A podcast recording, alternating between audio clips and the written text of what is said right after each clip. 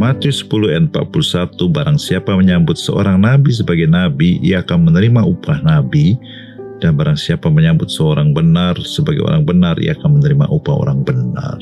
Tuhan Yesus mengajarkan kita untuk menghormati, menghargai hamba-hamba Tuhan yang dikirim untuk melayani di gerejanya pendeta, penginjil, pengajar, firman Tuhan, dan penghargaan kita itu akan menentukan upah ya. Tuhan pakai istilah upah yang akan kita terima karena kita memperlakukan mereka dengan baik. Ya di dunia zaman sekarang ini banyak orang terlalu kritis dan akibatnya banyak yang menjadi skeptis dan tidak menghormati hamba-hamba Tuhan.